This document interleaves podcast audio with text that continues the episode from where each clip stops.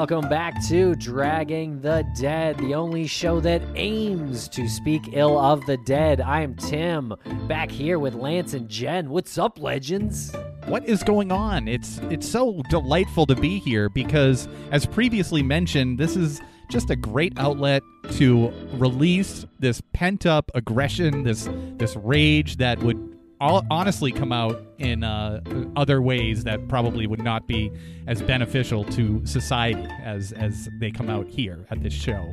Um, Jen, how are you?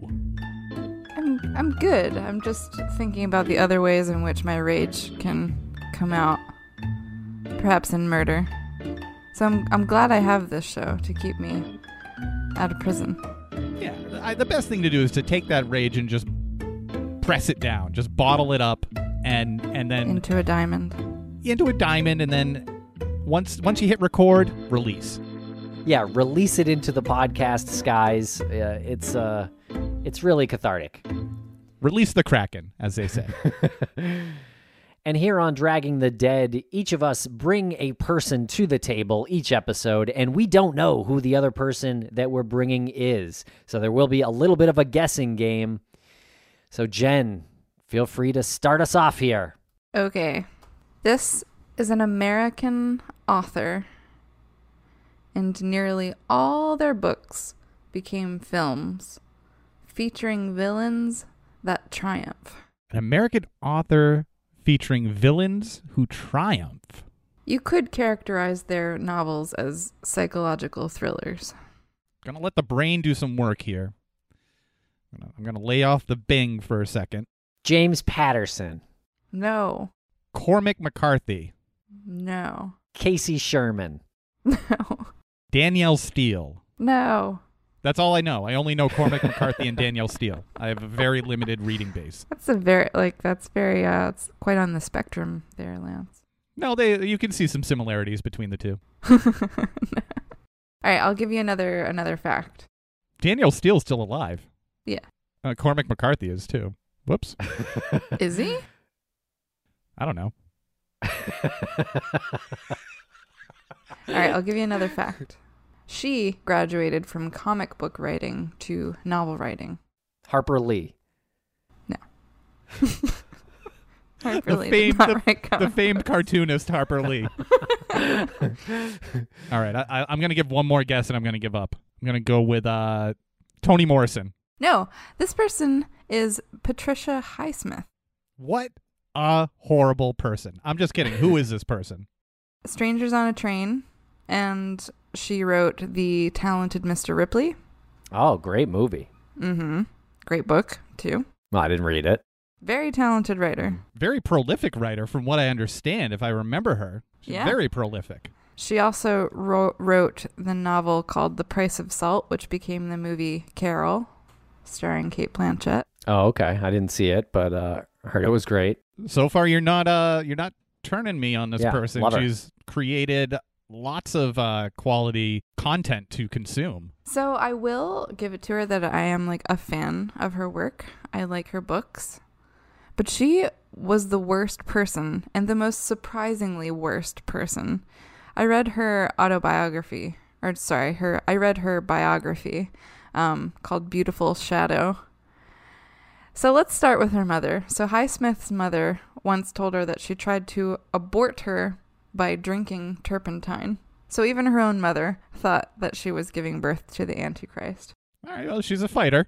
Yeah, she's a fighter. Is right. She survived that and went on to uh, persevere. Even her friends didn't like her. One of her friends said she was a lesbian who was also a misogynist who didn't like other women. Jealous. Jealous friends. Write that off as jealous friends. If I had a nickel for every time Lance said that about me, that you're a lesbian misogynist. yeah. I mean, today, today alone, you'd be able to make a dent in the national debt. Patricia Highsmith's publisher, his her US publisher, said Highsmith was quote a mean, cruel, hard, unlovable, unloving human being. I could never penetrate how any human being could be that relentlessly ugly, but her books? Brilliant. Have you ever met an artist? True, they kind of all suck. But she was a virulent alcoholic. She preferred gin, which is just like not the drink of choice. Classy. Got to be a brown liquor kind of person. It got worse as she got older, unfortunately.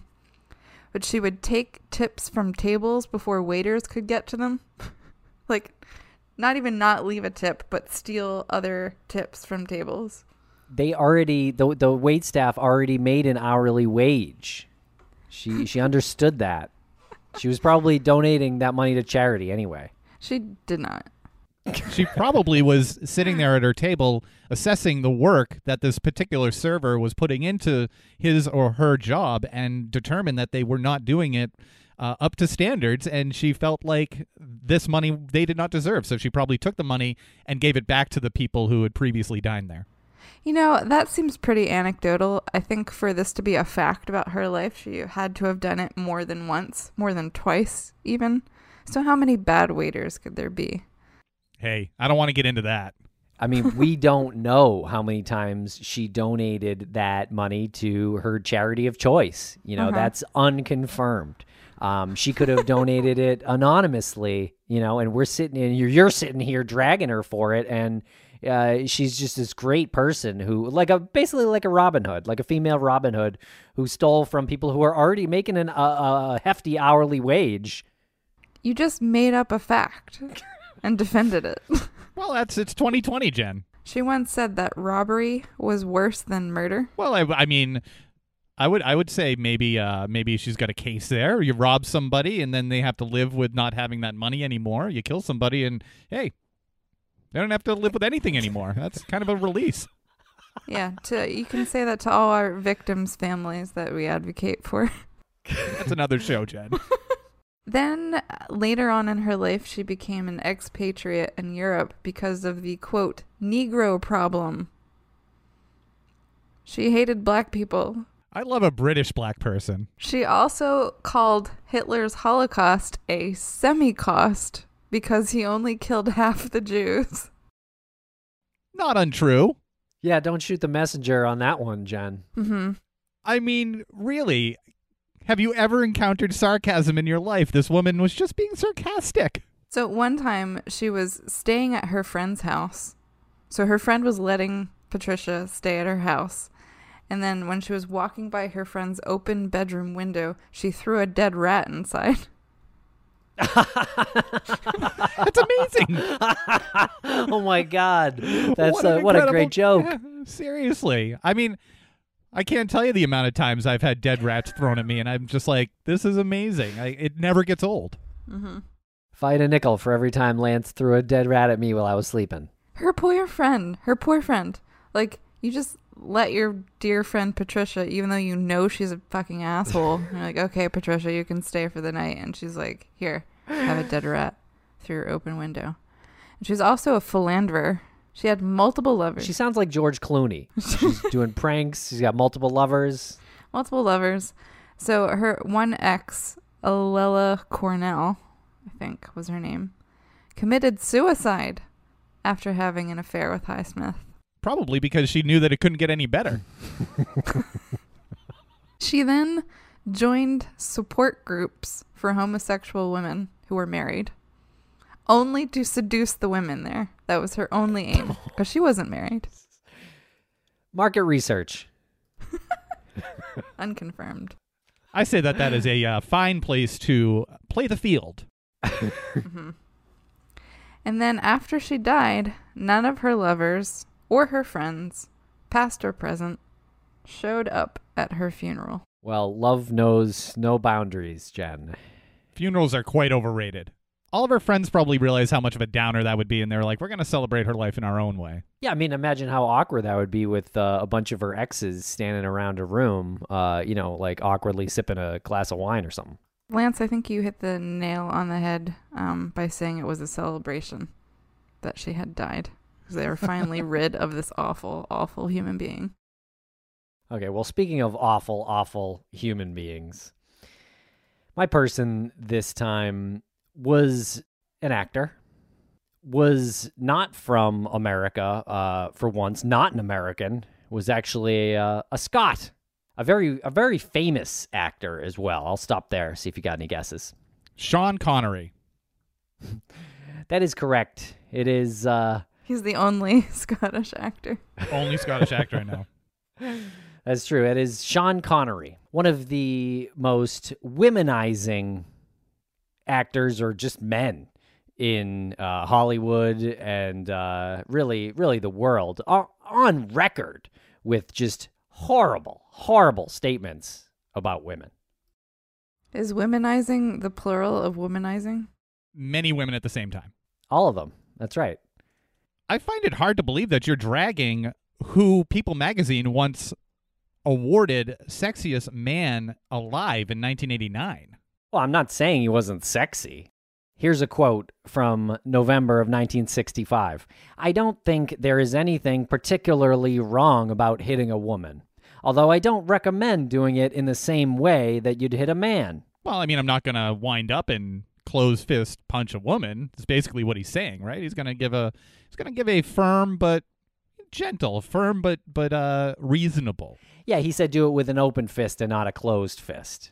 So you can see where he was uh, being delicate, you know, being his the softer side of uh, Sir Sean Connery was coming out. Did you know that he worked as a coffin polisher before he got into acting? God bless him. I did not know that.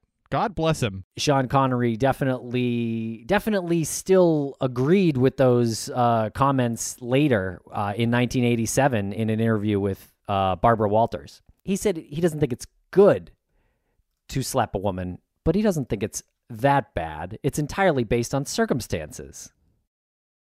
I mean, you're talking about somebody who's just a realist. Uh, you, you- really, how can how can you put yourself in that position and say, "I'm not, I'm not going to hit this woman. She's she's mouthing off. I'm not, I'm not to." I mean, you can't really realistically put yourself in that situation and say you're not going to give an open-handed uh, suggestion to their face. Well, he goes on to say if you have tried everything else, but they're not happy with the last word, they want to say it again and get into a really provocative situation, then I think it's absolutely right. That's what uh, Sir Sean Connery said. Yeah. Fistful of love. I mean, what kind of a man would you be, Tim, if you let the woman get the last word? Um, an understanding one? I cannot believe, Tim, that you're dragging the man who shined in the movie First Knight. yeah, or the League of Extraordinary Gentlemen. Yeah, he's made some real clunkers. Finding Forrester, Snubbed at the Oscars. Zardoz. Well, I don't know what that is. I would also argue an overrated actor. Yes, he was James Bond for a period of time in a, a series and a, a, a time uh, in that series of movies where I, I haven't even seen those ones. You know, they, those ones, they're so old and dated. They basically just might as well burn the original film canisters at this point.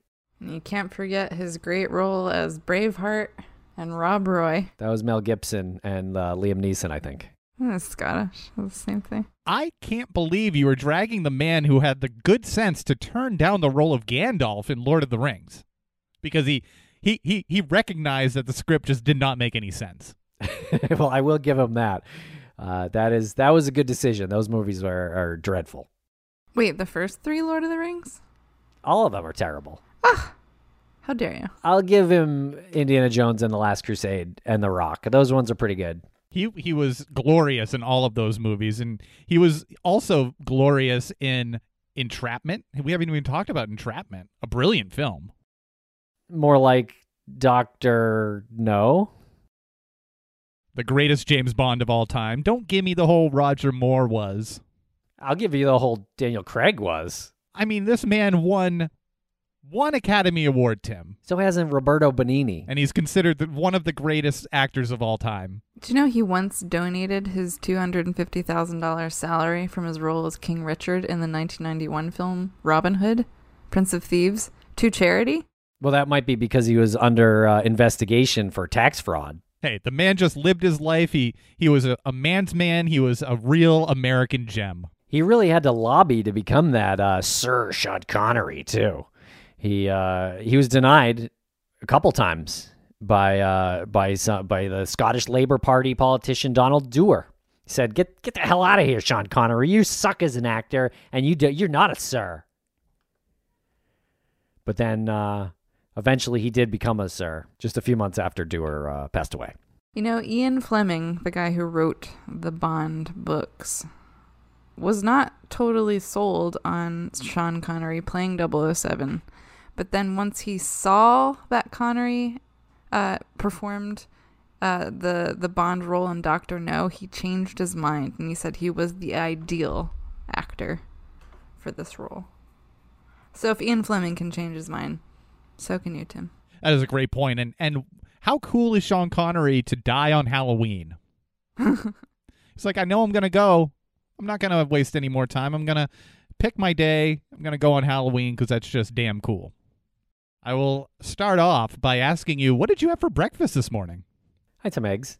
Nothing. How do you feel about? Uh, you, you- I mean, your kids must eat cereal, right? You ate cereal as a kid. Sure. Yeah, it's delicious. Never eat cereal in my life. How about cornflakes? You like cornflakes? Ah, they're unbelievable. This man and his brother invented cornflakes. I hate him. You mean John Harvey Kellogg? I mean, John Harvey Kellogg, the Antichrist. What are you talking about? He's he's kept kids fed and and healthy for years, generations. Healthy. I would, on the contrary, say that this man would absolutely mess with your intestines if he could get his hands on them. Ew. 100%.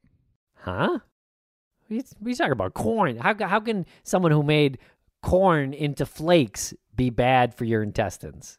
I'm saying he wasn't trying to make your intestines any healthier. He was just very, very curious about the inner workings of the human body. He was a doctor and he did run a sanitarium, not not the kind that you would go for mental health, but the uh, the physical health. And he often advocated to his patients about yogurt enemas, uh, vegetarianism, a bland diet, all because he wanted to make sure you didn't masturbate.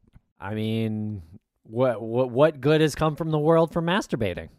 He felt that any rich food, spicy food, protein rich food would only increase your sex drive. And that was the root cause of, to name a few, in this man's twisted head cancer of the womb, urinary diseases, nocturnal emissions, impotence, epilepsy, insanity, mental and physical disability. And if you masturbated too much, you went blind. He actually believed these things. That's still unconfirmed. we don't know about that. We're still doing a lot of market research on that one. Yeah, no one has technically ever, as far as I know, become blind from it, but it doesn't mean that it's not possible. Maybe just someone hasn't gotten to that magic number yet. Not for lack of trying over here. And what's that you ask? How did he how did he do this? I didn't ask that. I didn't. No one asked that. Oh, oh, I thought I thought I heard someone say, "How would he go about doing this to children at an early age?" Well, if you were a male child, you'd get a fun circumcision. He would make sure it was super comfortable. That's a joke. He would do it without any anesthesia because in his words, the brief pain attending the operation will have a salutary effect upon the mind, especially if it is connected with the idea of punishment. So the soreness, which would continue for several weeks, would interrupt the practice of masturbating. So he wasn't doing this for a health reason. He was doing this so that it would prevent a child from masturbating. And he was also very concerned that if the child had masturbated for too long, then that would resonate in their head and, and they would fur- they would need further medical attention to as permanently fix the problem. Oh, and that's not even the worst. Uh, well, Lance, th- I'm really offended that you're even bringing this guy to the table. Honestly, he th- this guy he treated diseases with uh, hydrotherapy. Have you heard of hydrotherapy? I mean, it's it's still around today. That's how that's how much of a uh, visioneer this fellow was. And uh, he was also a vegetarian, which also uh, shows how much of a visioneer he was. And uh, because he invented foods like peanut butter and uh, meatless meats. And granola. I want to punch someone in the face when I see them eating granola. You know what else I love? Carbolic acid. You know where you know where he liked to put carbolic acid? In his butt. Not in his butt. The clitoris of a woman. Oh my wait, god. wait, wait. come again? She won't. No. How about some carbolic acid on your clitoris? So that you do not masturbate. I'm just I'm just stating some facts here, guys. oh man. That is that is pretty hard to defend if I didn't do it every day. well, you know, this fellow, Dr. John Harvey Kellogg, he he didn't really care about profits. I don't know if you if you know much about that. I mean, because you're so obsessed with money. Um, he actually didn't care about it. For him, cereal was it was not just a health food because it would improve Americans' digestion. He really truly believed on a diet centered on bland foods like cereal, and uh, and it would lead Americans away from sin. How can you how can you even say that's a bad thing? Well, I would say that that's a bad thing if he didn't follow it up by pouring carbolic acid on a woman's clitoris. I thought I successfully diverted from that point. Nope, I'm coming not. right back to that. well, you know, when he wasn't burning the genitals of children, he was bandaging or tying their hands, covering their genitals with patented cages. Cages around their genitals. Was he a Mormon? No, actually, he was part of the Seventh day Adventist Church. Well, that sounds like a cult. Yep. You know, if, if he couldn't get that uh, circumcision taken care of, if he had, uh, you know, not a lot of time on his hands, he would simply apply some electrical shock, or uh, maybe he'd whip out the uh, the the needle and thread, and he would sew the foreskin shut. There's been a lot of genital talk. Hey, Yeah. this is the man. This is the man who made cornflakes, which, by the way, he got into a big fight over it with his brother, who went on to do much more admirable work. Well, when I think of cornflakes, I think of uh, jerking it. Um, yeah, I'm having a really tough time defending this man. He was also a eugenicist. Thank you, Jen. He was a eugenicist. What does that mean? That sounds like a scientist. He's a scientist. Well, he- Ah.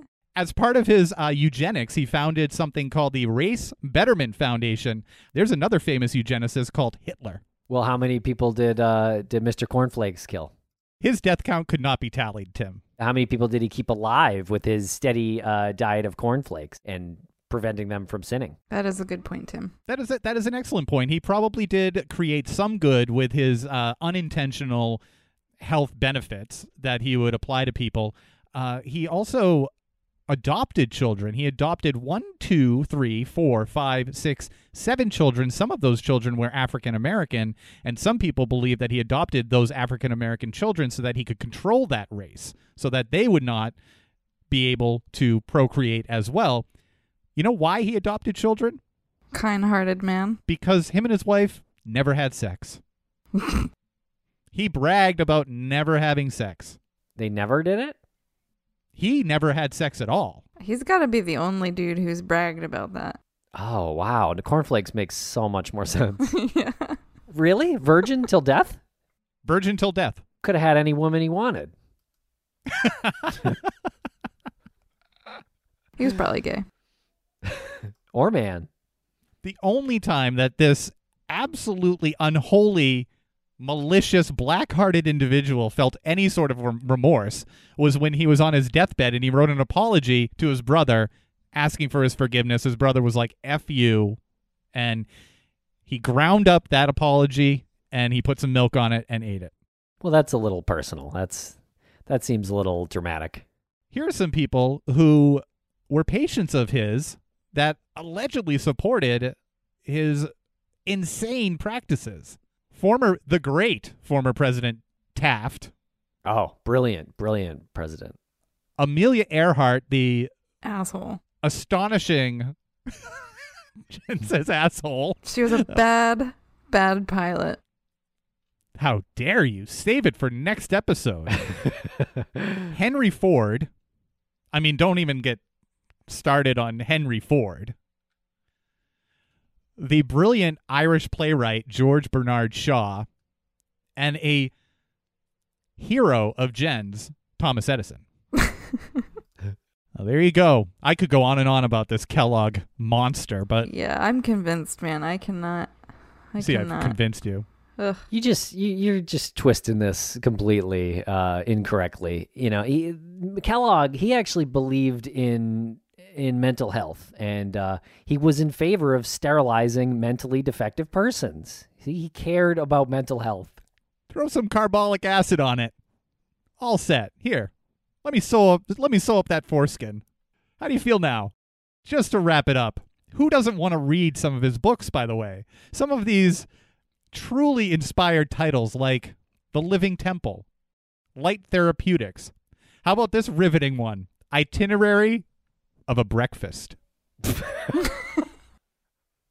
Hollywood was banging his door down for that one. Get the film rights to that. How about this page turner? That's amazing. Auto intoxication or intestinal toxemia. Sounds hot. Oh, Jen, you'd like this one. The Ladies Guide in Health and Disease. Ah, see, he cared about women. Yeah. Totally cared about women. Published that one in the very progressive year of 1893. Actually, it was pretty progressive in 1893. There was a whole spiritualist movement, and women could make money by like talking to ghosts and shit. Yeah. See? Don't ever contradict me. I think he uh, was a brilliant, a brilliant businessman, and uh, his brand is still around today, which he he clearly did something right. Britannica says that Kellogg was a physician. Is that true? Did he have like a medical degree? He was a physician. He went to American Medical Missionary College in 1895. Duh. Isn't it ironic that the man who has never had sex went to a college with the word missionary in it?